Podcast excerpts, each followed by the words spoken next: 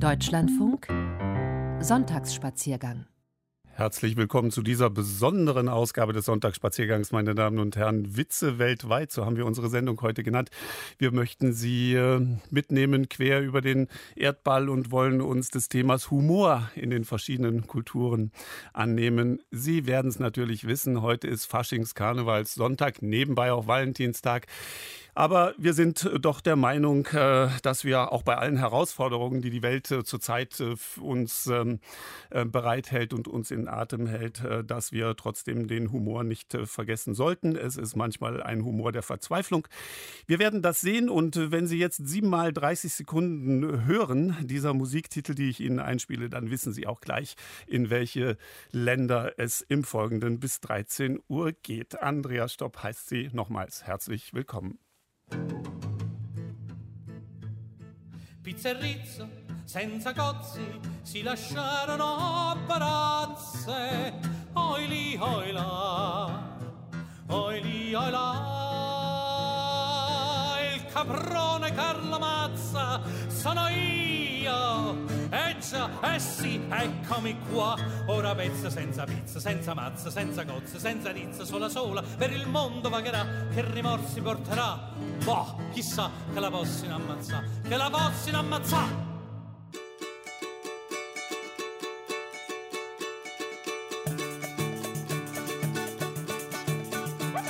Trama em segredo teus planos, parte sem dizer adeus, nem lembra dos meus desenganos, fere quem tudo perdeu. Ah, coração leviano, não sabe o que fez do meu. Ξετρελαίνεται με τις ματιές μου τον κομπάρω εγώ και μουρλαίνεται.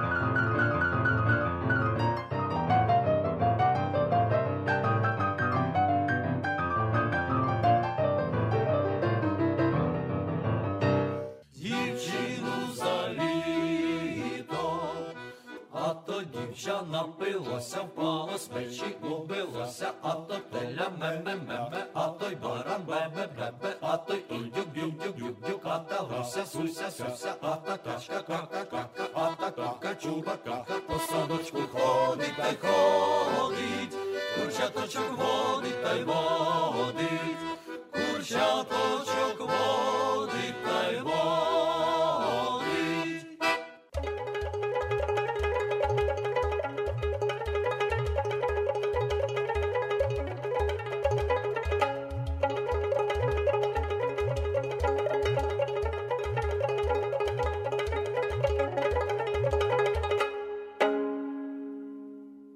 Schmidt-Schinkfrau ist durchgebrannt, tralalalalala, wohin, das ist noch unbekannt, tralalalalala, sich gestern ist sie fort, tralalalalala, der Schmidt, der lacht sich alle kaputt, tralalalalala. Tja, also worüber lacht man, schmunzelt man zumindest. Sie haben das mitbekommen in der Reihenfolge der Klänge gerade Italien, Brasilien, Griechenland. Dann reisen wir in die U S A, nach Russland. Okay, das war ukrainisch, da werden wir sicherlich gleich an die Ohren langgezogen von meiner Gesprächspartnerin. Iran und Deutschland, da sind wir fast im rheinischen Karneval schon gelandet.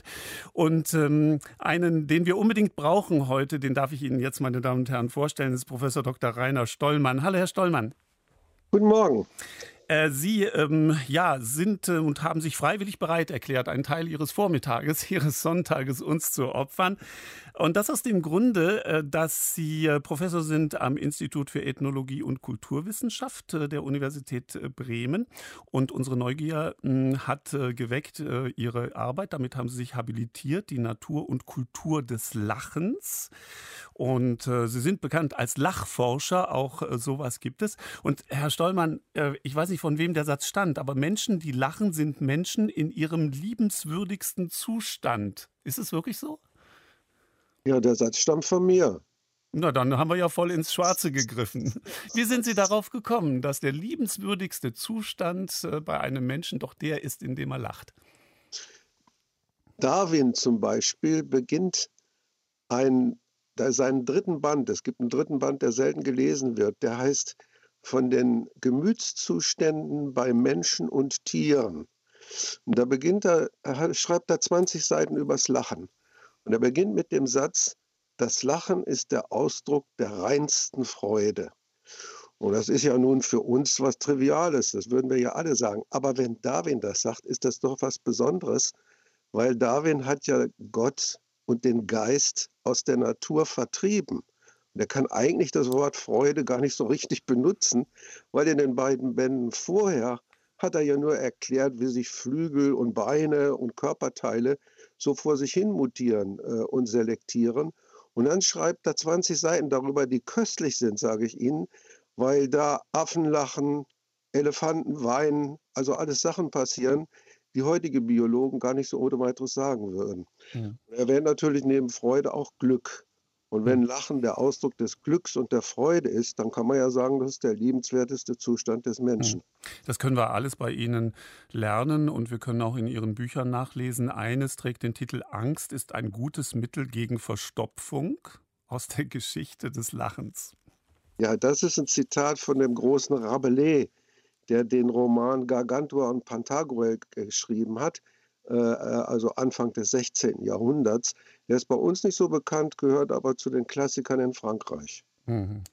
Herr Stollmann, nun wollen wir ja heute eine kleine Reise um die Welt machen und wir erhoffen uns Erkenntnis, ob die Prinzipien des Lachens über Witze irgendwo immer ähnlich sind, quer durch die verschiedenen Länder und Kulturen oder ob es da Unterschiede gibt. Und meine lieben Hörerinnen und Hörer, erwarten Sie keine Schenkelklopfer, sondern wirklich um lustige und heitere Begebenheiten. Und ich darf Ihnen, Herr Stollmann, und Ihnen, liebe Hörer, meine Kollegin Dottoressa Cristiana Coletti vorstellen. Frau Coletti, Sie hören uns. Buongiorno. Buongiorno. Und damit kommen wir zunächst also nach ähm, Italien. Dort bei Ihnen gibt es die sogenannten Barzellette. Das heißt nichts anderes als Witze. Genau. Und haben Sie einen auf Lager? Ja, gerne. Einen sehr italienischen und aktuellen Witz. In einem Flugzeug sitzen der Papst, der Immunologe Anthony Fauci, der Politiker Matteo Renzi, Giuseppe Conte und ein zehnjähriges Kind. Plötzlich ein Schaden am Flugzeug. Es droht abzustürzen. Es gibt aber nur vier Fallschirme im Flugzeug und die, sie sind zu Flucht. Anthony Fauci sagt, um Gottes Willen, in Zeiten der Pandemie bin ich für die Weltgesundheit total wichtig, nimmt einen Fallschirm und springt. Der Papst sagt, ich bin genauso wichtig für die Menschen in solchen Zeiten, nimmt einen Fallschirm und springt. Es folgt Matteo Renzi, er sagt, ich bin der klügste Politiker, nicht nur Italien, sondern weltweit, ich muss mich auch retten, greift zu und springt. Giuseppe Conte schaut das Kind an und sagt, ach, du bist noch jung und du hast noch ein ganzes Leben vor dir, nimm du den letzten Fallschirm. Das Kind antwortet, es gibt doch noch zwei Fallschirme, der klügste Politiker der Welt hat meinen Rucksack genommen. Also dieser Witz wurde vor ein paar Wochen erfunden, ja. Und ich muss sagen, heute ist er schon veraltet, weil sich das Blatt in der Politik schon wieder gewendet hat. Das versteht man als, äh, als, als Italiener, der Witz, weil man die italienische politische mhm. Verhältnisse kennt. Äh, und deswegen, weil in Italien alles sich so schnell ändert, musste man diese, solche politische Witze äh, praktisch ständig ändern und äh, dabei die Protagonisten umtauschen. Mhm. Und das ist typisch italienisch. Aber man macht auch gerne in Italien Witze über die Politik oder die Politiker? Ja, natürlich, aber das ist ja äh, sozusagen, ich glaube, in der Geschichte äh, der Satire sozusagen, dass man die Mächtigen, die Politiker sozusagen ein bisschen an der Nase herumführt. Ja. Herr, Herr Stollmann, kannten Sie den? Ja, das ist ein alter Witz. Och. Ähm, es gibt Witzeforscher, die sagen, es gibt überhaupt nur zwölf Witze, die seit äh, hundertfünfzig Jahren den Erdball umkreisen. Und wenn man das nach Motiven äh, aufschlüsselt, ist da einiges dran. Also Berufswitze, äh, Witze über Mann und Frau, äh, äh, politische Witze, wozu dieser gehört. Den Witz gibt es schon als Kohlwitz. Kohl im Flugzeug mit äh, Gorbatschow, ich glaube dem Papst und Reagan. Äh, und Kohl nimmt natürlich da äh, den Rucksack. äh, und da haben wir also schon vor dreißig Jahren drüber gelacht. Ja, aber immer im immer neuen Gewande sozusagen bleiben die Witze sozusagen ähm, aktuell und werden sozusagen rund erneuert. Äh, Frau Coletti, Sie haben uns einen Musiktitel mitgebracht, der auch einen gewissen mh, Witz enthält, gesungen von einem Kabarettisten. Erklären Sie uns kurz, was wir jetzt gleich hören. Äh, O visto un re, äh, ich habe einen König gesehen, ist der Titel, und er wird, äh, das Lied wird gesungen von den Kabarettisten Cocchi und Renato zusammen mit dem Liedermacher Enzo Iannacci. Den Text äh, hat äh, kein geringerer als Dario Fo geschrieben, ein berühmter Theater, war ein berühmter Theaterautor und Satiriker Italiens, Nobelpreisträgers. Und das Lied hat natürlich, ist witzig, man hört das, äh, hat natürlich eine Moral. Alle Mächtigen weinen, sobald ihre Interessen auch nur im geringsten Maßen berührt werden. Im Gegenteil, die Unterdrückten sind gezwungen zu lachen, auch wenn ihnen das äh, zum Leben Notwendige fehlt. Sie dürfen nicht weinen. Und werden wir das jetzt hören, Frau Coletti, denken Sie sich einen zweiten Witz aus, eine zweite Chance, vielleicht was ganz Aktuelles oder auch nicht. Dai, dai, Kinderschön, Mädchen,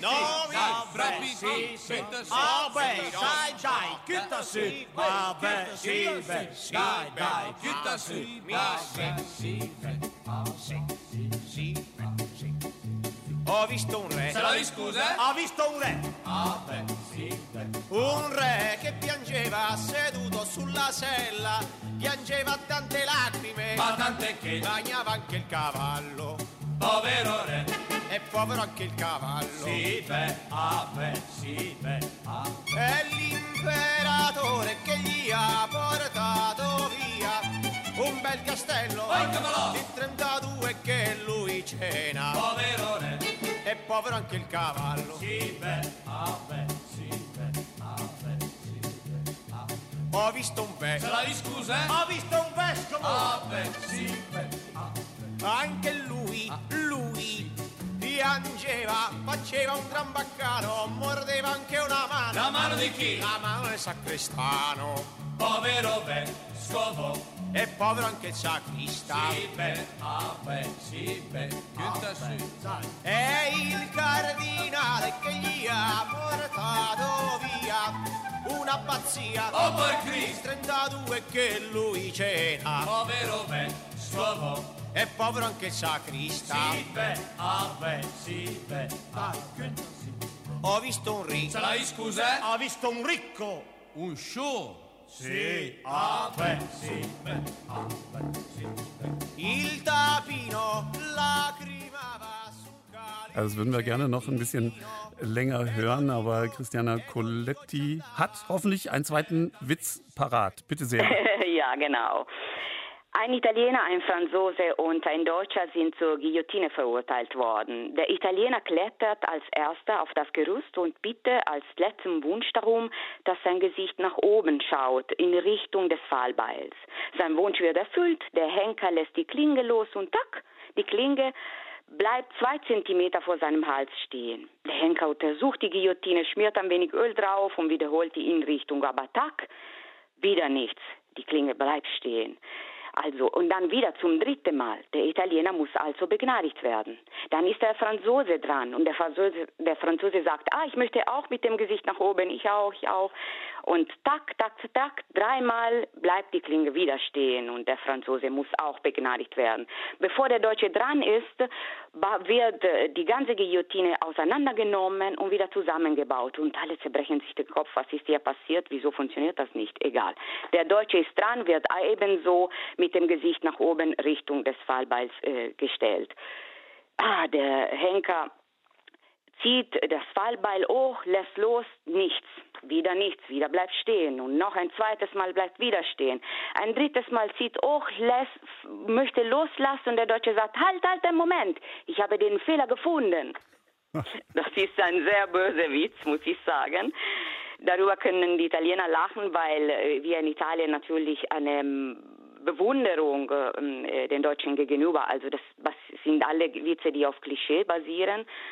Und die Deutschen werden in Italien bewundert und gleichzeitig beneidet äh, für mhm. die, ihre legendäre technische Präzision und ihre absolute Korrektheit. Natürlich sind das alles Klischee. Ja. Und äh, kann, ich kann mir vorstellen, dass in Deutschland man äh, darüber weniger lacht, wie ich genauso wenig lache, wenn man mir in Deutschland sagt, äh, wie bringt man einen Italiener zum Schweigen? Man muss ihn die Hände binden.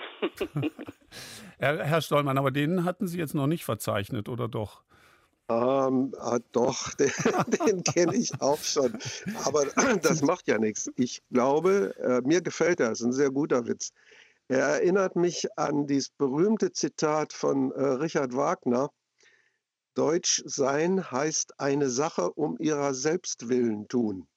Hm.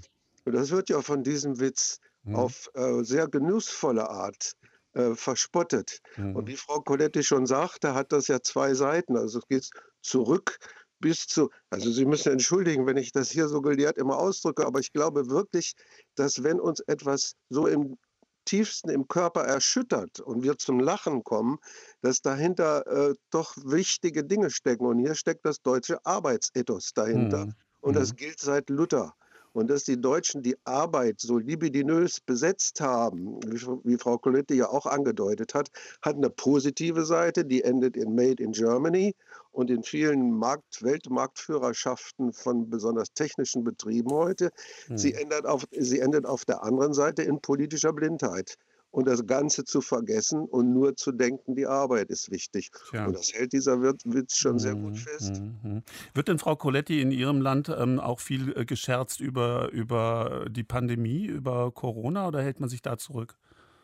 Nein, man scherzt auch ein bisschen über die Pandemie. Natürlich, die Ironie rettet nicht jede Situation, um Gottes Willen. Aber man scherzt, man scherzt auch in diesen schwarzen Monaten.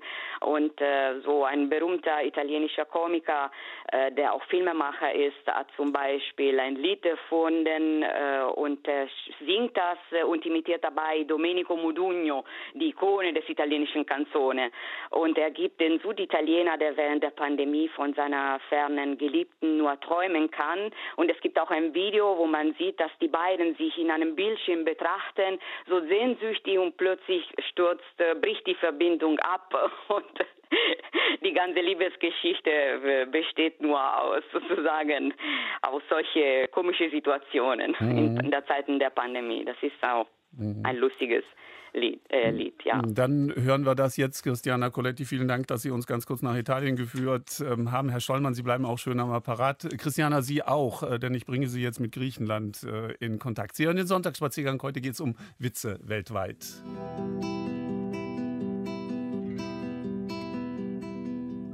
Ricordo le tue ultime parole. Aspetta che sboccino le viole. Febbraio è troppo triste, fuori piove. Te la darò di marzo, il giorno nove. Ma l'otto fu quel giorno buio e tetro. Solir, solir, accendo, l'uscita di casa. Che il presidente disse almeno un metro. Da allora aspetto invano in questa stanza, due cose stringo in mano, una è la speranza. Arriverà l'immunità di gregge, sui monti e sulle spiagge,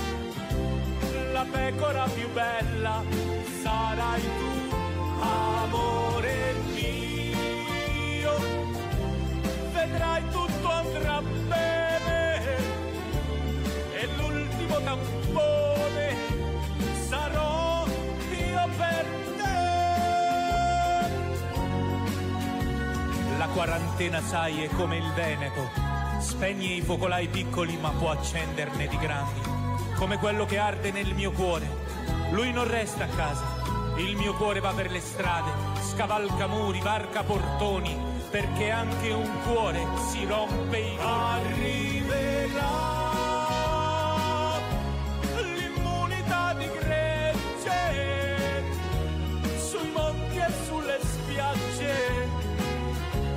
La pecora più bella sarà il tuo amore mio.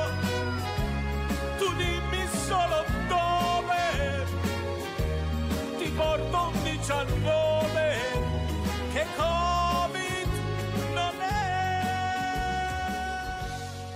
Na, das hat es in sich. Sie hören den Sonntagsspaziergang. Um äh, Witze und lustige Begebenheiten geht es heute. Cristiana ähm, Coletti, unsere, wie soll ich sagen, Chef-Italienerin hier auch in diesem Programm, die ja vieles aus ihrer Heimat uns äh, berichtet, war gerade am Apparat, ist es auch noch. Und ähm, ich möchte Sie jetzt in Kontakt äh, bringen mit unserer Kollegin äh, Marianthi Milona aus äh, Griechenland. Hallo Marianthi. Hallo Herr Stopp, guten Morgen. Marianthi, Sie haben einen äh, Witz ähm, sich ähm, uns mitgebracht, äh, in dem auch die Italiener vorkommen. Äh, ähm, wollen Sie sicherheitshalber vorher mal was dazu sagen oder sollen wir ihn direkt einspielen? Also ähm, ich finde, äh, wir sollten unbedingt mit diesem Witz anfangen. Da Cristiana Coletti heute zugeschaltet ist, dachte ich, das ist ein genialer Übergang. Also fangen wir mit diesem Witz heute an. Sie haben den im Original gesprochen. Ich sage auch gleich dazu, was bei Ihnen in Griechenland äh, Witz ist, wäre bei uns eine Kurzgeschichte. So lang sind Ihre Witze.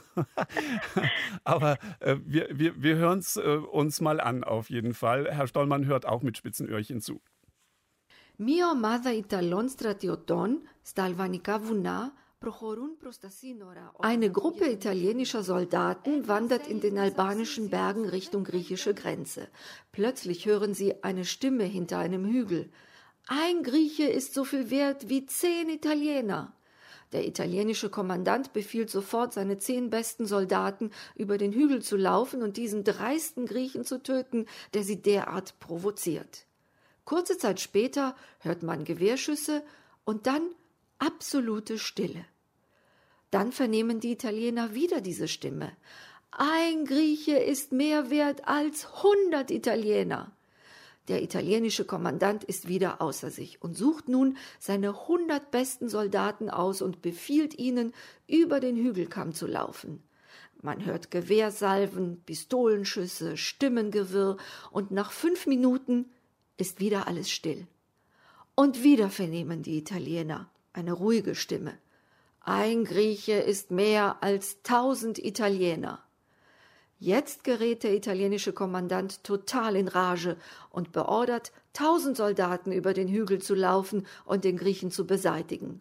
Er hört jetzt Schüsse, Gewehrsalven, Maschinengewehre, Handgranaten, Schreie. Eine große Schlacht ist in vollem Gange. Nach fünf Minuten kehrt ein schwer verwundeter italienischer Soldat zurück, fällt vor dem Kommandanten auf die Knie und fleht ihn an. Schicken Sie keine Soldaten mehr. Es ist eine Falle. Es ist nicht ein Grieche, sondern zwei. Ja, geht also zu, zurück auf... Aber da fühlt sich die Italienerin nicht irgendwie, wie soll ich sagen, da geknickt in der Nationalehre. Na, aber, aber man muss auch über sich selbst lachen können, sonst wären wir geliefert. Aber Herr, Herr Stollmann, das ist wahrscheinlich ein durchgängiges Prinzip, über sich selbst lachen können? Ja, und äh, ich glaube, man kann sagen, von allen Völkern am besten können das die Juden, weil sie in der Diaspora leben und sozusagen ständig im eigenen Saft schmoren, wenn ich es mal so ausdrücken darf.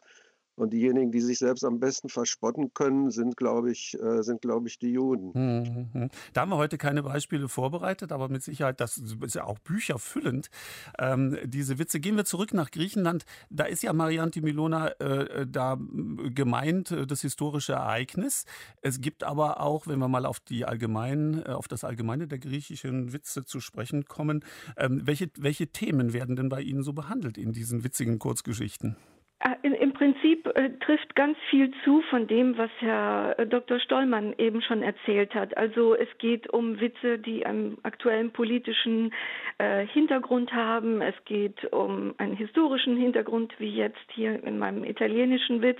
Es gibt Witze, äh, die äh, von zwischenmenschlichen Beziehungen handeln, zwischen Männern und Frauen, also wo die Geschlechter, die ja normalerweise im Alltag ja ganz wenig Kritik gegenseitig vertragen oder sich, sagen wir mal, auch nicht erlauben. Da in diesem Witz, in diesen Witzen kommen dann so Wahrheiten zutage, da wird indirekt Kritik geübt, ähm, und wenn, wo man normalerweise im normalen zwischenmenschlichen äh, Leben, im Zusammenleben das nicht äußern darf und soll. Und da habe ich später noch einen zweiten Witz für Sie vorbereitet diesbezüglich.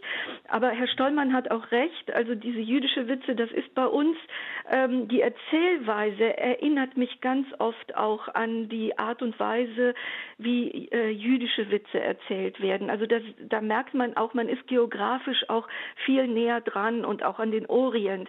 Und deshalb, Herr Stopp, auch diese langen Ausführungen oft. Also da geht man eben auf so ganz alte Erzähltraditionen in Griechenland zurück. Mhm, mhm.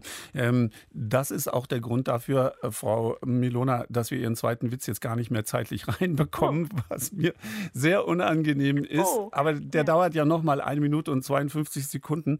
Und wir brauchen von Ihnen aber doch noch die eine oder andere ähm, Idee, damit wir besser ver- verstehen, auch wie Sie in Griechenland eben ähm, äh, lachen. Gibt es auch Witze, wie soll ich sagen, auf Kosten von Minderheiten?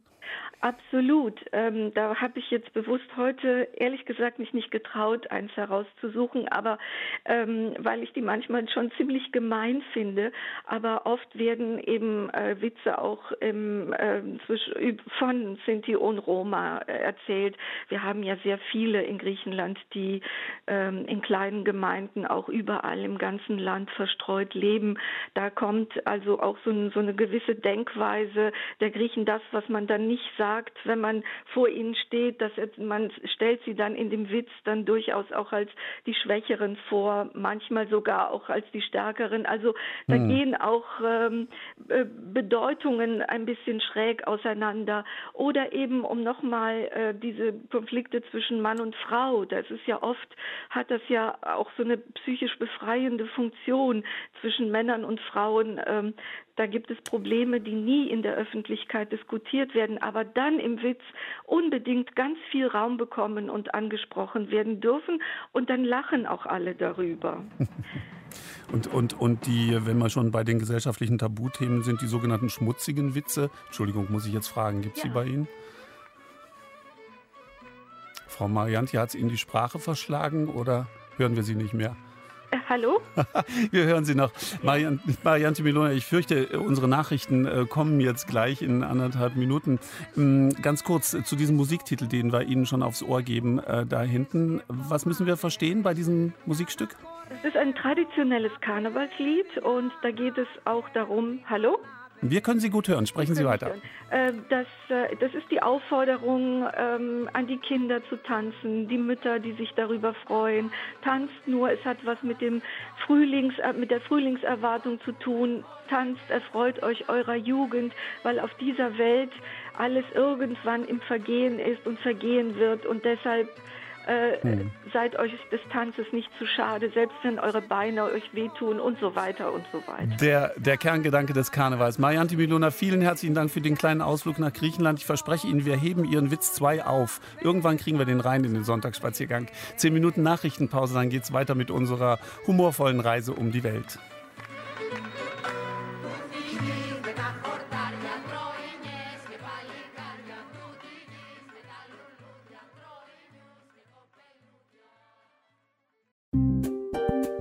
Deutschlandfunk Sonntagsspaziergang.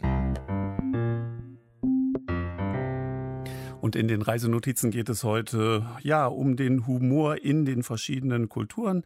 Wir haben die internationale Gesprächsrunde zusammengerufen. Gerade waren wir ja schon in Italien und Griechenland zu Gast. Jetzt geht es gleich dann weiter nach Brasilien, in die U S A, nach Russland, in den Iran und natürlich auch nach Deutschland. Wir wollen ja auch über uns selbst lachen können. Mit dabei der Lachforscher Professor Rainer Stollmann. Schön, dass Sie sich die Zeit nehmen, auch bis ein Uhr noch bei uns zu sein. Herr Stollmann, Professor am Institut für Ethnologie und Kulturwissenschaft, Universität Bremen. Herr Stollmann, wieso sind denn eigentlich Witze und Humor in unterschiedlichen Kulturen so verschieden? Ja, wie bei allem äh, schlägt sich auch im Humor die große Geschichte nieder. Also, um ein Beispiel, ein schlagendes Beispiel zu erwähnen, der Puritanismus in England und die relative Freizügigkeit in Ländern wie Frankreich, Italien, aber auch Deutschland sind ein deutlicher Unterschied. Das konnten sie bis vor kurzem daran festmachen, dass das Wort fuck, fuck you, wie die Amerikaner und die Engländer sagen, also der Witz richtet sich dann natürlich gegen den Imperial, äh, Puritanismus, weil die Witze immer äh, was Protestlerisches äh, enthalten und dann das, was in dem Land besonders unterdrückt wird, angreifen. Konnten Sie daran sehen, dass Sie dieses Wort bis vor kurzem mit Scheiße übersetzen mussten, weil der Deutsche flucht mit Scheiße und nicht mit äh, puritanischen Vokabeln. Inzwischen hat das Wort Fuck äh, übergegriffen auf uns und da die junge Generation so gut Englisch versteht, äh, verbreitet sich das hier. Mhm. Wir richten, Herr Stollmann, gleich unseren Blick auf die Südhalbkugel, genauer gesagt ähm, auf das Land des Karnevals, Brasilien. Meine Kollegin Teresa Bohrer ist schon am Apparat. Sie war viele Mal für längere Zeit dort und pflegt enge Kontakte ins größte Land äh, Südamerikas und hat mit Sicherheit auch einiges mitbekommen, worüber die Menschen in äh, Brasilien lachen. Das dann gleich. Quem tudo perdeu, ah, coração leviano, não sabe o que fez do meu. Ah, coração leviano, não sabe o que fez do meu. Este pobre navegante, meu coração amante, enfrentou a tempestade. Mar da paixão e da loucura, fruto da minha aventura, em busca da felicidade. Ah, coração, teu engano foi esperar por um bem de um coração leviano que nunca será de ninguém. Mas trama, trama em segredo teus planos. Parte sem dizer adeus, nem lembra dos meus desenganos. Pegue quem tudo perdeu, a coração leviano não sabe o que fez. Ach, Karneval in Rio. Teresa, was zeichnet den brasilianischen Humor aus? Also man kann schon sagen, Brasilianer sind äh, sehr humorvoll. Das Land ist äh, voll von sogenannten Piadas, das ist portugiesisch und heißt Witze. Aber was wirklich auffällig ist, ist, äh, dass die meisten Witze auf Kosten anderer gemacht werden. Ja, und dann gibt es da eben verschiedene Kategorien, über wen sich lustig gemacht wird. Und bei all diesen Kategorien wird viel stereotypisiert und äh, die brasilianischen Witze bedienen sich häufig an Klischees. Das heißt also, es werden verschiedene Menschengruppen aufs Korn genommen. Welche denn zum Beispiel? Wie kann man sich äh, so einen Witz äh, vorstellen? Also das ist ja ein unglaublich großes Land Brasilien. Oft geht es um die Bewohner aus anderen Regionen des Landes. Und zum Beispiel machen sich die Leute aus den wirtschaftlich stärkeren Bundesstaaten im Süden des Landes, also zum Beispiel São Paulo oder Rio de Janeiro, die machen sich lustig über die Menschen aus dem Nordosten des Landes. Auf Portugiesisch sind das die Nordestinos. Und spezieller über die Menschen aus Bahia, die nennt man Baianos. Und da heißt es klischeehaft, die Baianos, die seien ganz besonders faul. Ja, und sind sie das? Also die, die ich kenne, die sind es nicht, aber die lachen sogar selbst mit bei den äh, sogenannten Baiano-Witzen. Ähm, hier mal ein Beispiel. In Brasilien ist es so, dass sich in der Regel bei Banken ganz lange Schlangen bilden und man manchmal sogar stundenlang bei der Bank warten muss. Und da gibt es dann so eine Vorstellung davon, wie die Baianos in Bahia angeblich bei der Bank warten. Und zwar sagt man, die würden sich auf Stühle neben der Schlange setzen und sich von der Hitze ausruhen. Ja, und in der Schlange selbst würde man nur ihre Flipflops sehen, die sie stellvertretend dahingelegt haben. Also Flipflop hinter Flipflop hinter Flipflop. Ja, und das hätte dann natürlich zum Ergebnis, dass gar nichts mehr passiert, weil ja die Bankangestellten keine Flipflops bedienen können.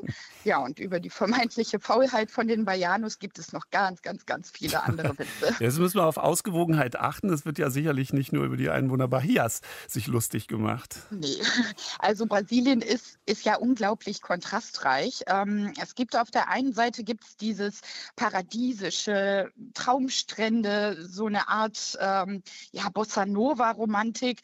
Ja, und auf der anderen Seite hat man dann Korruption, Chaos und zweifelhafte Politiker. Ja, und solche Missstände, die werden ganz oft auch durch Komik verarbeitet. Ähm, ja, es gibt zum Beispiel viele Witze über kor- korrupte Polizisten oder Politiker. Mhm. Kennen mhm. wir ja. Und dann gibt es noch einige äh, Gruppen, die ganz besonders dann aufs ähm, Korn genommen werden. Da haben Sie mir was vorher geschickt. Da dachte ich, wieso redet sie jetzt über alkoholische Gedenk- Getränke, mhm. über Caipirinhas? Gemeint ist was ganz anderes. Ja, also ähm, das ist sehr prägnant ähm, in Brasilien, nämlich der Unterschied zwischen Stadt und Land.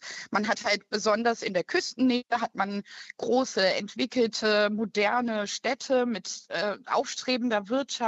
Ja, und da gibt es Arbeitsplätze und Bildung. Und ganz im Gegensatz dazu hat man im Landesinneren riesige Gebiete, die kaum bevölkert sind, ja, und vor allem eben landwirtschaftlich geprägt.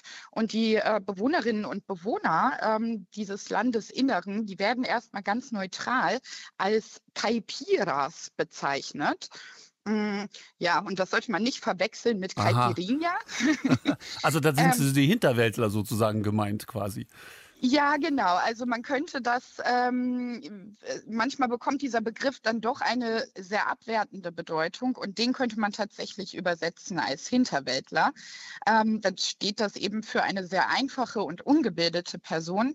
Und ähm, noch dazu kommt, dass der Dialekt der Caipiras äh, für viele andere Brasilianer sich lustig anhört, weil die eben ähm, die Endungen bei Konjugationen äh, verändern und die Sprache klingt dann irgendwie noch noch viel gesungener. Mhm. Und ähm, da äh, viele Brasilier, äh, Brasilianer übertreiben das Ganze dann eben mit Witzen, in denen die Caipiras so dargestellt werden, als hätten sie, ja, als wären sie wirklich dumm und hätten sich ähm, noch niemals in einer zivilisierten Gesellschaft bewegt. Zwei haben Sie uns mitgebracht, äh, die, mhm. die äh, spielen wir zu, die sprechen Sie nicht äh, selbst, sondern... Daniel Veras Figueroa, das ist ein in Deutschland lebender Brasilianer, der ähm, erzählt zum Beispiel von einem Caipira, der scheinbar noch niemals zuvor in einer Arztpraxis gewesen ist. Der Caipira geht zum Arzt und der Arzt fragt, was haben Sie? Und der Caipira sagt, ich habe eine Frau, ähm, eine Kuh und eine Henne. Und dann sagt der Arzt, nein, nein, das ist nicht das, was ich meine, was, was fühlen Sie? Ach, was ich fühle, gut, ähm, ich habe ja Lust, meine Frau zu verlassen, meine Kuh zu verkaufen und meine Henne zu essen mit äh, Frühlingszwiebel. Darüber lacht der Brasilianer. Genau. Ja, und das ist ganz häufig das Schema von diesen Caipira-Witzen, dass eben die Caipiras irgendwie in die Stadt kommen und irgendwie gar nichts verstehen. Aber das, das stimmt in der Realität natürlich mhm. nicht. Und dann gibt es noch etwas, das hat mich so ein bisschen an unsere Ostfriesen-Problematik äh, erinnert. Ähm, in Brasilien lacht man gerne über die Portugiesen, hängt mit der Sprache zusammen. Ja, genau. Also ähm, es ist ja nicht nur so, dass, dass innerhalb äh, des Landes, also man sich über andere Regionen innerhalb des Landes lustig macht, sondern tatsächlich auch über andere Nationen. Und ähm, das ist dann total klischeehaft. Ähm, das wird über Deutsche, ähm, werden Witze gemacht, über Menschen aus den U S A, aber wirklich vor allen Dingen über die Portugiesen. Ähm, und in den sogenannten Piadas do Português, also in den Portugiesenwitzen, da werden werden die halt als vollkommen dumm charakterisiert. Und da geht es dann immer um bestimmte Situationen, in denen etwas zu verstehen gibt. Und der Portugiese, der versteht immer alles falsch. Zum Beispiel im Straßenverkehr. Ein Portugiese fährt Auto in der Autobahn und plötzlich dann hört er im Radio, Achtung, Achtung, eine Person fährt auf der falsche Spur der Autobahn. Achtung, Achtung. Und dann sagt der Portugiese, ein Auto nur? Ich sehe gerade so viele. Der, der könnte ja auch als Ostfriesenwitz durchgehen. Ja, ja, ja, genau. Und äh, ja, dass über Portugiesen mehr Witze gemacht werden als über andere Nationalitäten, ja, mhm. das liegt natürlich an der Kolonialgeschichte. Ja, klar. Teresa Bohrer, ich stelle Ihnen Nadja Satter vor, aber Sie kennen sich auch. Wir kommen damit in die U S A. Frau Satter, Sie haben den Witz gerade mitgehört. War das neu für Ihnen? Konnten Sie sich ausschütten oder zumindest schmunzeln? Also ich kannte ihn nicht tatsächlich. Ich fand den ersten Witz auch tatsächlich ein bisschen lustiger. Ähm Der mit den Frühlingszwiebeln. Ja, genau. Und, äh, der kam meinem Humor so ein bisschen mm, näher. Allerdings, mm, ähm, ja. Bleiben Sie beide gerade nochmal, äh, Teresa und äh, Nadja, am Apparat. Ähm, Herr Stollmann, wie, wie ist es zu erklären, dass wir so gerne über andere Länder oder andere, wie soll man sagen, Kulturen lachen? Warum gucken wir da manchmal auch mit Herablassung gerade, wenn wir uns lustig machen über andere? Naja, das sind die Konflikte, die es ja in diesen Kulturen dann teilweise über lange Zeit gibt. Äh, Portugal äh, ist äh, Kolonialmacht äh, in Brasilien und natürlich zieht das den Spott äh, der Landbevölkerung auf sich. Äh, Frau Bohrer hat sehr schön dieses Stichwort Land-Stadt erwähnt. Das ist eigentlich die wichtigste Grenze im Humor. Ein Bauer im vierzehnten. Jahrhundert bei uns hätte einen Witz nicht verstanden. Die Pointe ist das Lachen aufgeklärter, vernünftiger Menschen. Und wenn Sie die Witze nehmen, also den ersten Witz nehmen, den Frau Bohrer erzählt hat, dann ist da auch keine richtige Pointe drin. Das ist eher was mit Eulenspiegel. Der kommt in die Arztpraxis, aber breitet die Probleme seines Lebens aus. Und die können eben nicht gelöst werden. Woran wir sehen, dass die Beschäftigung mit Witzen viel Tiefgang hat und wir vieles auch lernen können, nicht zuletzt über sich selbst. Nadja Satter, der amerikanische Humor, besteht ja darin, dass die Amerikaner sich selbst gar nicht so richtig ernst nehmen und das Beste aus jeder Situation machen? Absolut. Die Amerikaner können, glaube ich, über alles lachen, vor allen Dingen, wenn es sie selbst betrifft. Andersherum sieht es natürlich so aus, dass die Amerikaner es nicht so gerne haben, wenn man über sie lacht. Ähm, ich würde direkt gerne mit meinem kleinen Witz anfangen, und zwar, ähm, was ist der Unterschied zwischen Amerika und einem Joghurt? Und ich glaube, jeder Deutsche kann da auch lachen. Der Joghurt wird eine Kultur entwickeln, wenn man ihn zweihundert Jahre in Ruhe lässt. zweihundert Jahre brauchen wir ja gar nicht. Nee, aber das Interessante an diesem Witz ist einfach, dass äh, gerade aus europäischer Sicht, wir machen uns natürlich lustig über die Amerikaner, die ja eine sehr junge Kultur haben. Ähm, Herr Stollmann sagte das vorhin so schön, die Diaspora. Und er nannte, der nannte vorhin die Diaspora der Juden. Amerika besteht ja aus Diaspora.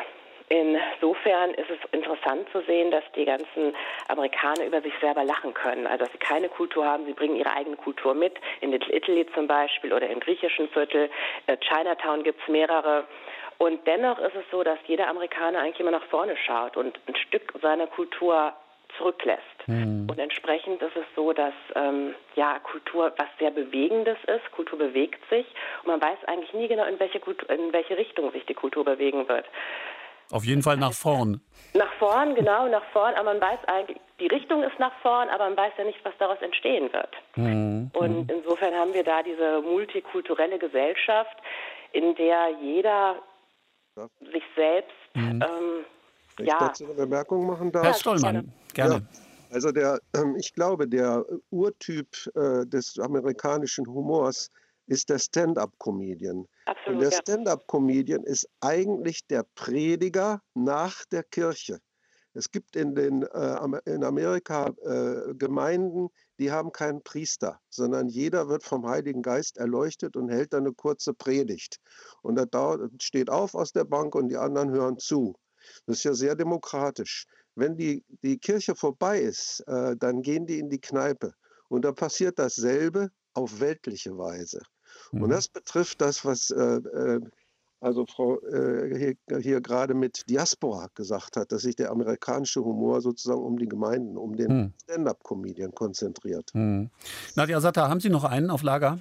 Ja, ich habe noch einen, auch in einer ähnlichen Richtung tatsächlich. Und zwar, ähm, wenn man jemanden, der zwei Sprachen als bilingual bezeichnet, ähm, spricht und jemanden, der mehrere Sprachen als multilingual, wie bezeichnet man jemanden, der nur eine Sprache spricht? Und? Ein Amerikaner. Ja, gut, dass wir diesen Witz nicht machen, wenn die Amerikaner darüber... Ganz genau. Und das Interessante ist ja, wir denken immer alle, dass Englisch die Amtssprache ist. In den U S A ist sie ja gar nicht. Amerika hat ja nur eine Nationalsprache. In Amerika gibt es de facto über dreihundert Sprachen. Nicht alle werden noch gesprochen, aber auch da gibt es eben die Diaspora, mhm. wo die Sprachen gesprochen werden. In der ersten Generation der Einwanderer ist es häufig so, dass ähm, die Sprache, mit, die man mit... hinein nimmt, noch gesprochen wird. In der zweiten Generation sieht es häufig anders aus. Da wird Englisch als äh, Sprache benutzt. In der dritten Generation, ja, da kommt es dann immer meistens ja. an, was man beruflich macht. Mhm. Nadja Satter, da, ihr, der, unser kleiner Ausflug, den wir mit Ihnen in die U S A machen können, endet äh, damit äh, schon, aber nicht äh, ohne einen Musiktitel, den Sie sich gewünscht haben. Warum? Weshalb? Ich habe mir, weil heute ja auch noch Valentinstag ist, My Funny Valentine gewünscht, einen Song, einen Klassiker, einen Jazz-Standard aus dem Jahre neunzehnhundertsiebenunddreißig, der zum ersten Mal am Broadway aufgeführt wurde, später dann äh, immer wieder in der, in der Ausgabe, in der Sie ihn, glaube ich, spielen. Das ist von neunzehnhundertsiebenundsechzig, Barbra Streisand, sehr bekannter Song. Und ich glaube, er zeichnet einfach ähm, da, wie... auch in einer Musical-Comedy mit dem Stereotyp Frau-Mann gespielt wird. Hm. Nadja Satter, vielen Dank. My Funny Dank Valentine. Auch. Und wir müssen gleich nicht vergessen, Valentina Smekalina. Damit gehen wir dann nach Russland zum Namenstag My zu gratulieren.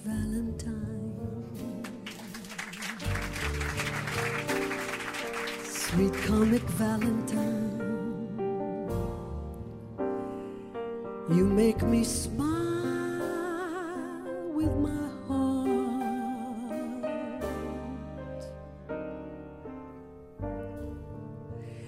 your looks are laughable, unphotographable, yet you're my favorite work of art. Is your figure less than Greek? Just a little. Is your mouth when you open it to speak? Are you smart? But don't change a hair for me, not if you care for me. Stay, little Valentine.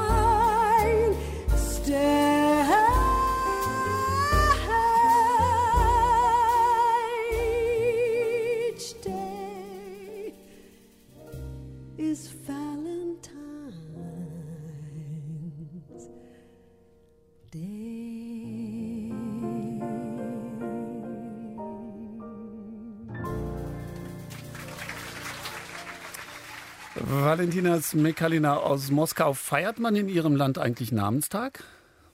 Äh, ja, schon. Also äh, viele sind ja in der orthodoxen Kirche und äh, viele feiern auch Namenstage, obwohl nach der orthodoxen Tradition wäre wahrscheinlich mein Namenstag irgendwo so im Juli. Aber ich freue mich äh, jedes Mal auch auf diesen westlichen Namenstag.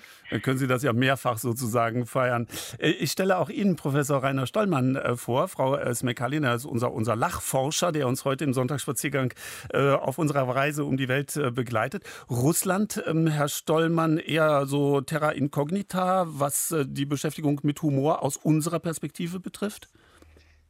Ja, also Russland hat ja erst eine sehr späte Industrialisierung gehabt und noch bis heute lebt Russland ja vom, von Rohstoffausfuhr, also ist noch stark an bäuerliche Traditionen gebunden. Und ich glaube, das, was wir als Witz im engeren Sinne bezeichnen, ähm, äh, ist da weniger vertreten. Ganz Aber, im Unterschied zu Amerika ja. und ganz im Unterschied äh, zu England, sondern das sind äh, andere äh, Dinge. Groteskes ist da in der russischen, Russen, russischen Literatur seit Puschkin, Tschechow und so weiter, mhm. Dostojewski im Spiele. Und ähm, natürlich gibt es inzwischen auch richtige Witze, aber der russische Humor hat immer noch was Märchenhaftes, glaube ich. Frau Smekalina, die Russen haben aber einen scharfen Sinn für Humor. Ja, ich, ich hoffe, wir werden Herrn Stollmann ein bisschen überraschen mit den Witzen, die wir heute haben. Ja, äh, wir lachen ganz gerne und wir lachen manchmal so, wir sind gezwungen zu lachen, weil äh, die Gegebenheiten, die äh, wir in unserem Leben haben, manchmal äh, laden eher zum Weinen ein als äh, zum Lachen. Aber eben, um das alles zu verarbeiten, greift man dann äh, zum Witz, und wenn man zumindest darüber lachen kann, äh, so erscheint das Ganze weniger bedrückend und traurig. Und ähm, Professor Stollmann hat auch die russische Literatur erwähnt und auch zu Recht äh, aus dem neunzehnten. Jahrhundert, aus der, dieser klassischen äh, Periode der russischen Literatur, kennen wir einen Ausdruck äh, Lachen durch Tränen, Смех сквозь слезы, äh, aus äh, aus äh, der Werk von äh, Nikolai Gogol, Die toten Seelen. Und da hat äh, Gogol die unansehnlichsten Seiten des russischen Lebens dargestellt und kritisiert. Und er glaubte fest, dass äh, Lachen äh, ist ein Instrument äh, zur Bekämpfung der Laster und der Sünden der Leute. Hm. Würden Sie denn so weit gehen zu sagen, Frau Smekalina, dass das Lachen überlebenswichtig ist äh, für Russen? Wir haben ja alle die, die Bilder und die Nachrichten im Kopf. Ähm, es geht ja wirklich nicht ähm, einfach und leicht zu in Ihrem Land im Moment. Lachen als Lebenselixier? Äh, ja, für uns denke ich äh, schon, besonders im zwanzigsten. Jahrhundert, und da muss ich äh, Professor Stollmann ein bisschen widersprechen. Ich denke schon, dass wir äh, besonders während des zwanzigsten. Jahrhunderts eine ganze äh, Humor- und Lach- und Witztradition entwickelt haben. Es gab und gibt äh, sehr, sehr viele Satiriker, die auch an der Grenze zwischen Stand-up und etwas sehr, sehr ähm, intelligent Literarischem äh, stehen. Äh, also ja, die, die schrecklichen ähm, Ereignisse des zwanzigsten. Jahrhunderts haben auch äh, den Witzrat mhm. in, in unserem Land auch beschleunigt. Mhm. Ich möchte kurz mal was einspielen, was Sie mir vorher gegeben haben. Ähm, ein, ähm, ja, ein Musikfetzen ähm, der modernen Art, ein sogenannter Remix. Und äh, Frau Smekalina, sagen Sie uns kurz, was wir bedenken müssen, äh, wenn wir gleich ein paar Sekunden dieses Musikstück hören. Wir werden gleich hören äh, ein Stückchen aus dem Jahr zweitausendneunzehn, und äh, dieses äh, Lied wurde als Hintergrundlied für die zahlreichen äh, tausendfachen äh, kleinen äh, Videos in dem so- sozialen Netzwerk TikTok äh, genutzt von den äh, jüngeren Generationen äh, im Vorfeld der Proteste äh, des letzten Monats.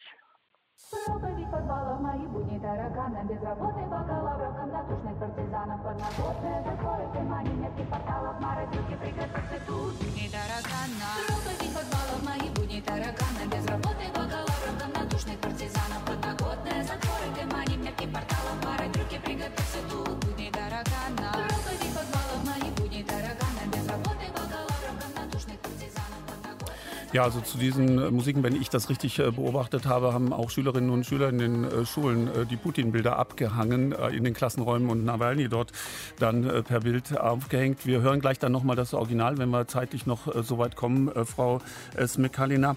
Aber Sie haben uns auch drei, wenn ich das sehe, kleine Witze, ganz anders als die griechischen, nämlich sehr kurz und kräftig mitgebracht. Und ich würde vorschlagen, dass wir den ersten uns jetzt einfach mal anhören.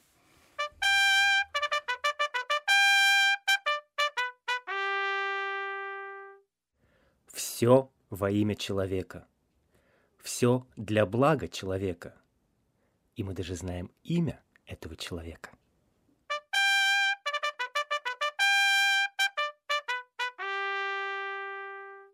Alles im Namen des Menschen, alles für das Wohl des Menschen. Und wir wissen sogar den Namen dieses Menschen. Hm. Frau Smekalina, können Sie uns noch ein bisschen erklären, bitte? Ja, die ersten zwei Zeilen, also alles im Namen des Menschen, alles für das Wohl des Menschen, diese idealen Proklamationen, das stammt äh, aus äh, dem Parteiprogramm der Kommunistischen Partei aus dem Jahr neunzehnhunderteinundsechzig. Und dann äh, diese pfiffige Endung äh, hat äh, eins der klugen Köpfe äh, dann äh, draufgehauen, dass wir diesen Menschen sogar kennen. Äh, und natürlich richtete sich das an die äh, Parteiführung damals. Aber ich glaube, dieser Witz äh, bleibt nach wie vor zeitlos und äh, den kann man in vielen Ländern und in vielen Situationen anwenden. Hm. Zweites Beispiel. Wir geben es zu Gehör. Мы уже думали, что опустились на самое дно. Но тут снизу постучали. Wir dachten, wir wären schon auf dem Boden angekommen, aber dann hat es von unten geklopft. Tja, und es geht doch noch weiter nach unten. Ja, äh, dieser Witz ist extrem aktuell und ich muss zugeben, ich benutze das in meinem täglichen Leben und auch meine Freunde und meine Familie. Äh, man spricht das aus, weil man eben in so einem Land und lebt. Also es gibt zwei äh, Interpretationen von diesem Witz, eh optimistisch und eh pessimistisch. Und wenn man Optimist ist, also sagt man äh, erklärend, wir dachten, uns geht das nicht gut, aber offenbar gibt es auch diejenigen, denen es noch schlimmer geht, also Nase hoch und munter bleiben, es geht uns nicht so schlimm. Hm. Ja, und äh, als Pessimist würde man aber anders ähm, denken. Also wir dachten, schlimmer als jetzt kann es nicht werden, aber die Re- Realität ist echt harsch und äh, das Ende des Schreckens ist nicht absehbar. Und ja, sehr oft wählen wir eh die zweite Interpretation. Hm. Darf man denn solche Witze in, in Russland erzählen, ohne dass einem womöglich was passiert? Naja, diese schon. Also deshalb darf ich das auch heute Ihnen erläutern. Ähm, und äh, manchmal äh, benutzen sogar die Publizisten Witze oder Teile von ihren Witzen in ihren ähm, politischen Texten. Und alle wissen äh, sofort, äh, worauf er sich äh, bezieht. Also mhm. das ist schon äh, die äh, allgemeine Volkssprache. Mhm. Beispiel Nummer drei. Какой урожай будет в этом году? Средний. Хуже, чем в прошлом году, но лучше, чем в будущем. Wie wird die Ernte dieses Jahr sein? So mittel. Schlechter als letztes Jahr und besser als nächstes Jahr. Hm, gehört auch, Frau Smekalina, zu denen, die man sich erzählen kann. Aber die natürlich aus unserer Perspektive, da bleibt einem das Lachen ja eher im Halse stecken. Ja, wahrscheinlich, das ist äh, diese Rede, äh, Art Redetradition äh, und diese Rhetorik, die wir aus äh, der Sowjetzeit äh, geerbt haben, wenn man nicht besonders fröhliche äh, Ereignisse äh, in ganz äh, verschleierte Wortspiele kleidet, sodass man einfach am Ende entleerte Phrasen hat und äh, ein einfacher Mensch dann gar nicht versteht, worum es geht. Besser, schlechter, okay, es geht irgendwie, ja. Und äh, da wird der Sinn verborgen hinter den Worten. Hm. Ja. Herr Stollmann. Ja, das sind äh, streng genommen, äh, was Frau Smekalina erzählt hat, sind das äh, Aphorismen. Also geistreiche Einfälle. Wir müssen ja einen kleinen Moment nachdenken, äh, wenn wir das verstehen wollen und brechen nicht sofort in plötzliches Gelächter aus, wie bei, äh, wie bei der Pointe. Äh, der, der politische Witz äh, ist ja sozusagen die Schwundform der verbotenen Öffentlichkeit. Das heißt, was sonst ernsthaft in der Öffentlichkeit erzählt werden kann, wird in eine äh, sehr kleine Erzählung gepackt, und äh, meistens noch kamoufliert, hm. also verkleidet. Hm. Ich habe, Frau Smekalina, Sie werden mir sagen, ob das ein Witz ist, den es auch bei Ihnen gibt. Den habe ich aus anderer, von anderer Stelle gehört. In Russland gibt es zwei Kernfragen. Wird gesagt, wer ist schuld? Was soll man tun? Und jetzt kommt neu dazu, die dritte, wem gehört der Palast? Ja, äh, diesen Witz lasse ich am liebsten ohne Kommentar. Wir danken äh, für Ihren Mut. Was hören wir im Hintergrund? Was müssen wir wissen, Frau Smekalina? Äh, wir hören ein Lied aus dem Jahre neunzehnhundertsiebenundneunzig äh, von einem Kult-Rock-Gruppe, äh, äh, die heißt Zeitmaschine und äh, im Einklang mit äh, dem Sinn der russischen Witze äh, singen sie, äh, wir sollen uns nicht verbiegen unter der Last der sich ständig verändernden Welt. Äh, eines Tages wird sich die Welt unter unseren Füßen verbiegen. Doktor Valentina Smekalina, herzlichen Dank, dass Sie uns nach Russland geführt haben. Не стоит прогибаться под изменчивый мир. Пусть лучше он прогнется под нас. однажды он прогнется под нас. Другой держался русло и течение ловил подальше от крутых берегов. Он был как все и плыл, как все, и вот он приплыл. Ни дома, ни друзей, ни врагов. И жизнь его похожа на фруктовый кефир. Видала я и такое не раз. Не стоит прогибаться под изменчивый мир. Пусть лучше он прогнется под нас. Однажды он прогнется под нас. Politisch ähm, haben die beiden Länder, um die es gerade ging, Russland und äh, das, um das es jetzt geht, Iran, äh, gewisse Gemeinsamkeiten. Susanne Zare, guten Tag. Guten Tag, ja, das kann man so sagen. Ich fühle auf jeden Fall auch mit bei diesen ein oder anderen Zeilen. Mhm. Denn äh, in Ihrem Land, äh, im Iran, ähm, hat der Humor ja auch eine, wie soll man sagen, eine lebenserhaltende ähm, Seite. Absolut. Man kann schon irgendwie sagen, ganz viel wird Humor, gerade mit schwarzem Humor im Iran, durch die Blume gesagt. Es ist so ähm, frei nach dem Motto, wenn es nicht zum Wein reicht, oder auch, ähm, dass man einfach versucht, viel Lachen und durch einen Humor darauf viele Dinge auszudrücken und vielleicht auch den Schmerz ein bisschen kleiner zu machen. Wie, wie kann man den persischen, den iranischen Humor beschreiben? Naja, also das ist nicht so diesen einen ähm, Humor in Iran. Man muss auch dazu sagen, es ist ein Vielvölkerstaat, ein großes Leben im Iran. Asar, Kurden, Balutschen, Luris, Araber, viele Völker zusammen, und das bedeutet natürlich auch verschiedene Kulturen, Sprache und Einflüsse. Ähm, was wir heute schon ein paar Mal gehört haben, was auch im Iran eine Rolle spielt, ist, dass man auch gegenseitig sich neckt in den einzelnen Regionen, Städten, und das ist was, was äh, im, im Humor relativ häufig auch eine Rolle spielt. Mhm. Frau Zare, wir haben so einige Knacker und Aussetzer, als würden wir sie tatsächlich gerade im Iran ähm, erreichen. Wir versuchen sie mal neu ähm, zu erreichen, hängen sie gerade mal ein. Und es gibt mir kurz die Gelegenheit, ähm, Herrn ähm, Professor Stollmann zu fragen, erwartet man eigentlich von einem Lachforscher, dass er jeden Tag mit dem, dem äh, Lieblings, mit seinem Lieblingswitz aufwartet? Ja, die Journalisten fragen mich oft danach. Aber eigentlich ist der Lieblingswitz ja immer der nächste, den man noch nicht kennt.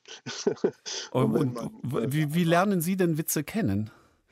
Ja, da braucht man eine gewisse Stimmung zu. Sie können Witz nicht äh, einfach so erzählen, sondern man muss unter befreundeten Leuten eine Weile zusammen sein und irgendwas muss sich ergeben, woran sich ein Witz aufhängen lässt. Hm, es hm. muss erzählt werden. Es gibt jede Menge Sammlungen von Witzen, die werden nicht äh, gern gelesen, glaube ich, sondern äh, Witz ist eine orale Kultur. Mhm, mhm. Wenn wir, wir warten gerade noch mal auf die Leitung von äh, Susanne Zare, ob wir noch das eine oder andere aus dem Iran erfahren. Ähm, Plinius der Ältere, der hat sich in gewisser Weise indirekt äh, zu, zu, zu, zu, zu Witzen geäußert. Ist das so?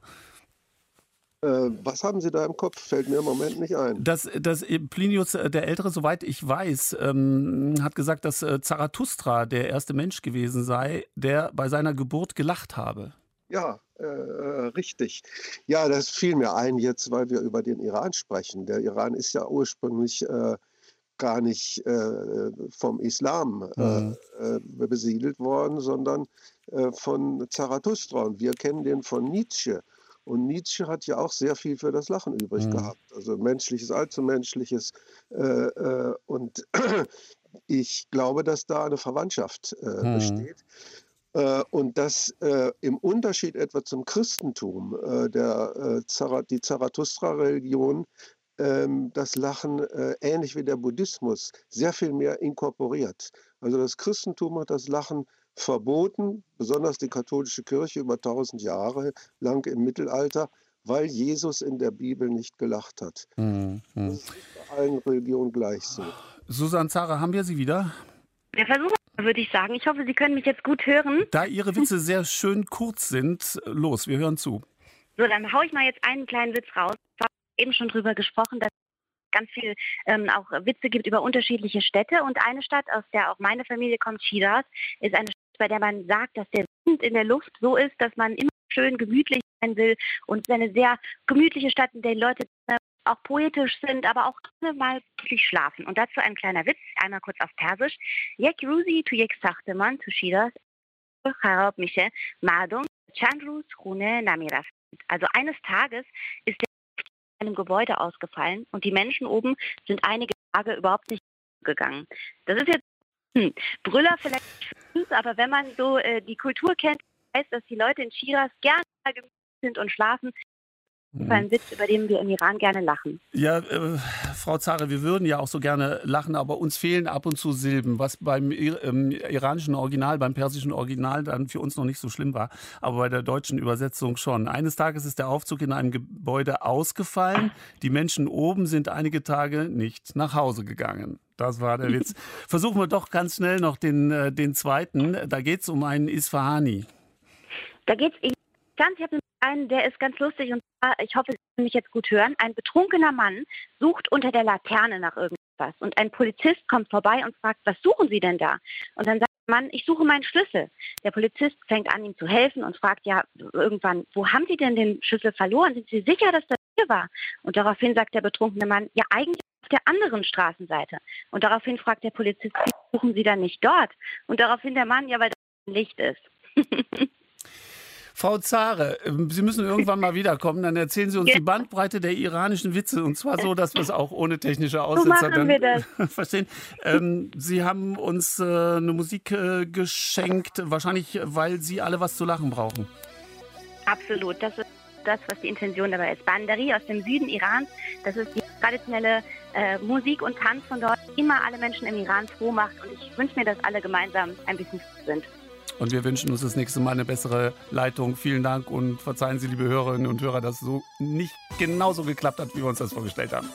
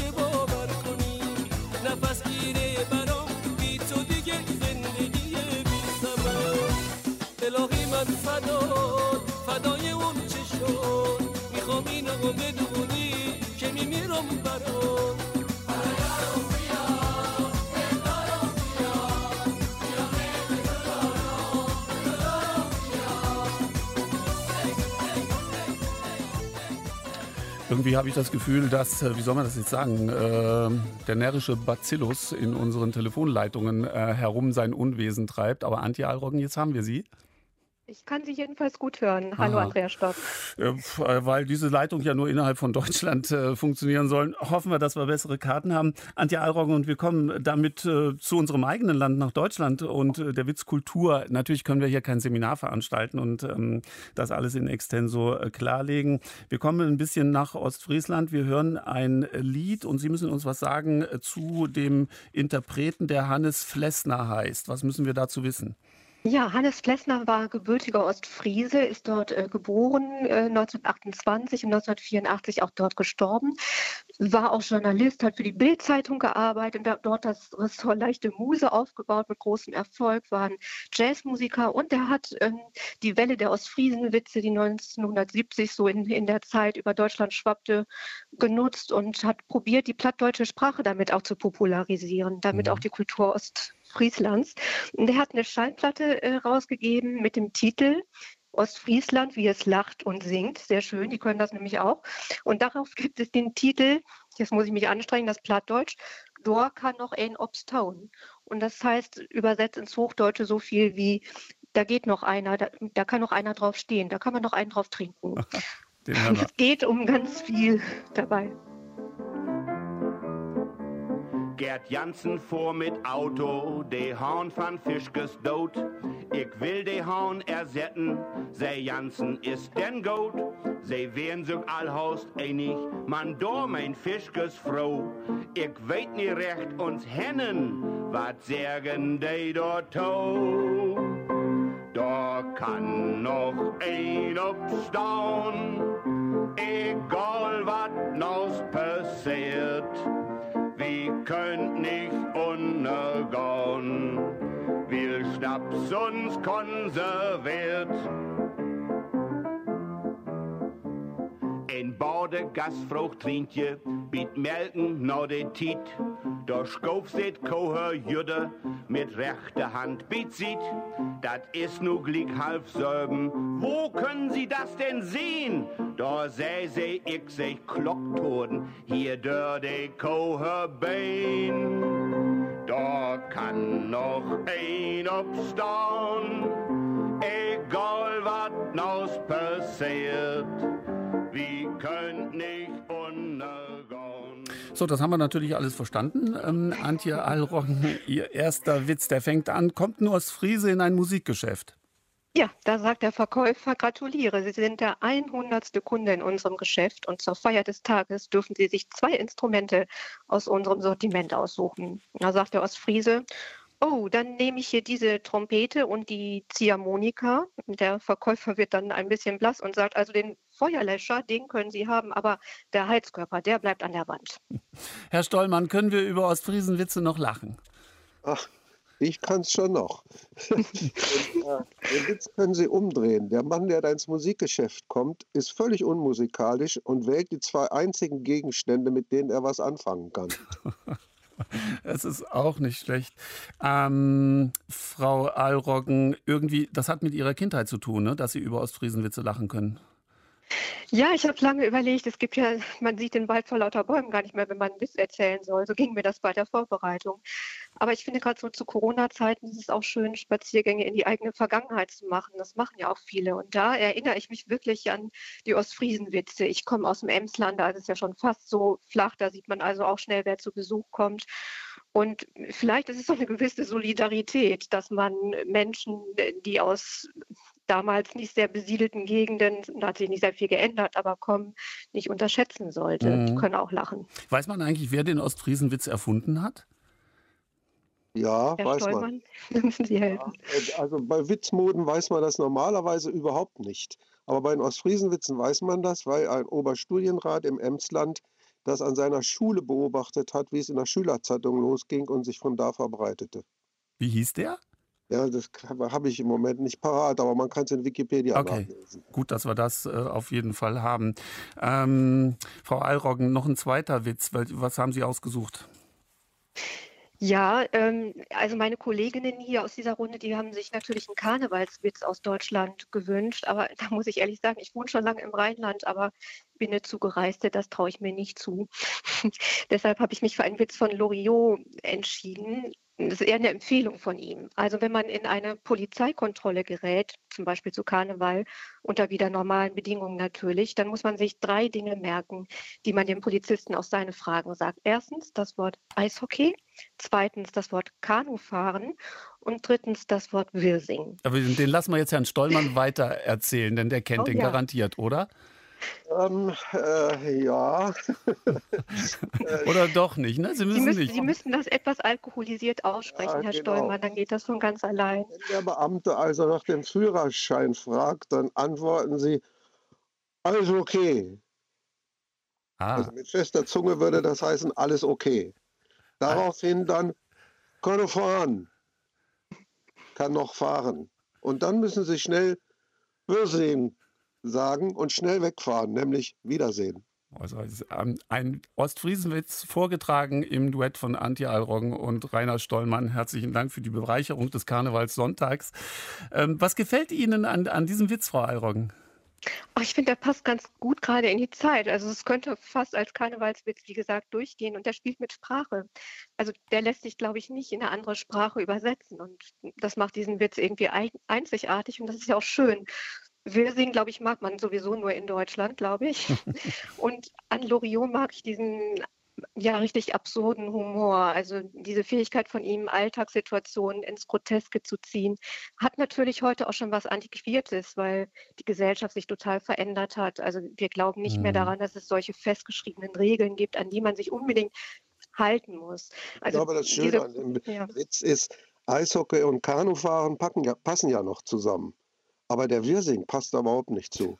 Und dann warten wir natürlich drauf, wie dieses Rätsel gelöst wird. Herr, Herr Stollmann, äh, weil ja nun mal gerade Karnevalszeit ist, auch wenn es äh, die meisten ja nicht merken, das ist ja das älteste Fest der Menschheit. Äh, wie hängt denn Witz mit Karneval zusammen? Einige Menschen können gar nichts Witziges so richtig am Karneval finden, aber trotzdem gibt es eine Beziehung. Ja, also Karneval äh, darf man nicht unterschätzen. Das ist das, die goldene Zeit des Lachens ist eigentlich die Zeit des Bauern. Und wie wir wissen, wird das, äh, die neolithische Revolution fand achttausend vor Christus statt und endete im siebzehnten, achtzehnten Jahrhundert. Und in dieser Zeit, als die Menschen noch nicht alphabetisiert waren, herrschte eine orale Lachkultur. Das heißt, dass, äh, wenn sich zwei unterhalten, kommt es unweigerlich, wenn die nicht ernste Konflikte haben, dazu, dass die sich gegenseitig kitzeln und foppen. Äh, und diese orale Lachkultur wird grundsätzlich äh, ethnologisch, aber auch in anderen Fächern unterschätzt, weil wir davon eben fast keine schriftlichen äh, Zeugnisse haben. Wir haben in Deutschland den Eulenspiegel, wir haben den schon erwähnten Rabelais und wir haben noch einiges andere, aber das ist sehr wenig für ein paar tausend Jahre. Mhm. Das ist also das Lachen des Bauern. Und dann kommt das Lachen des Städtern eigentlich, des Städters eigentlich erst ab achtzehnhundert dazu. Da wird das erfunden, was wir heute als Lachkultur mhm. kennen, nämlich Witz, Humor und Komik. Und all dieser theoretische Hintergrund in den letzten zwanzig Sekunden der Sendung, den verpackt jetzt Professor Stollmann in seinem Witz des Tages. Wir hören.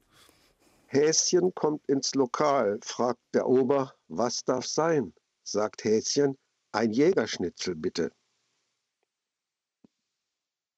Sie hinterlassen uns alle lachend, sprach- und ratlos. Herr Professor Stollmann, vielen Dank, dass Sie mitgemacht haben. Antje Allroggen, Ihnen vielen Dank. Wir hören die Comedian Harmonists, die singen über den Maskenball.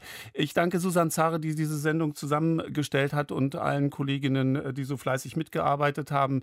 Das war der Sonntagsspaziergang für den heutigen Tag. Ich freue mich auf den nächsten Sonntag. Verleben Sie einen schönen Sonntagnachmittag und hoffentlich mit viel Humor. Kinder, heute ist lustig, Kinder, heute ist lustig, heute ist im Gänsestall extra großer Maskenball.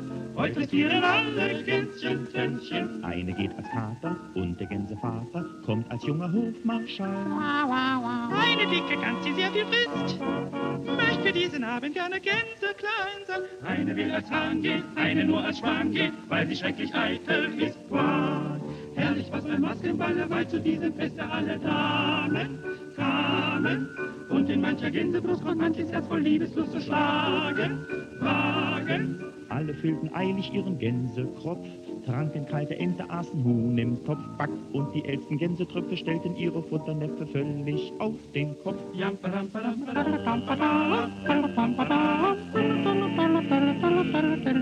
Kinder, ich sag's offen, jeder war besoffen in dem großen Gänsestall.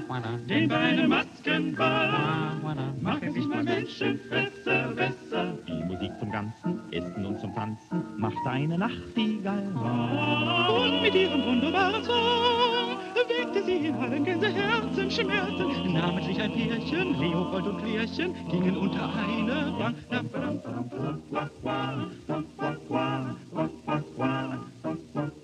Lieber Schatz, sprach er, du bist mein Süßchen, wär doch mein, und zwar im Gänsefüßchen. Lieber Schatz, was soll ich dir erzählen? Schau, ich konnt für dich vom Hund das Futter stehlen.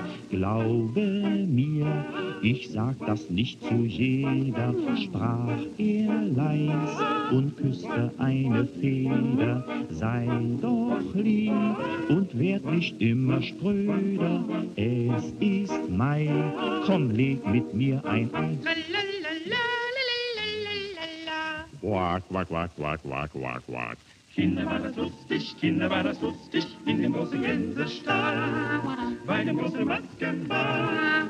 Keiner hatte bis zum Morgen Sorgen. Manchmal sagt man schade, Kinder, das war fade, gestern auf dem Maskenball. Aber hier war dieses nicht der Fall. Und viel später riefen noch im Stalle alle Kinder. Kinder, war das lustig, Kinder, war das lustig, auf dem großen Maskenball. Wag, wag.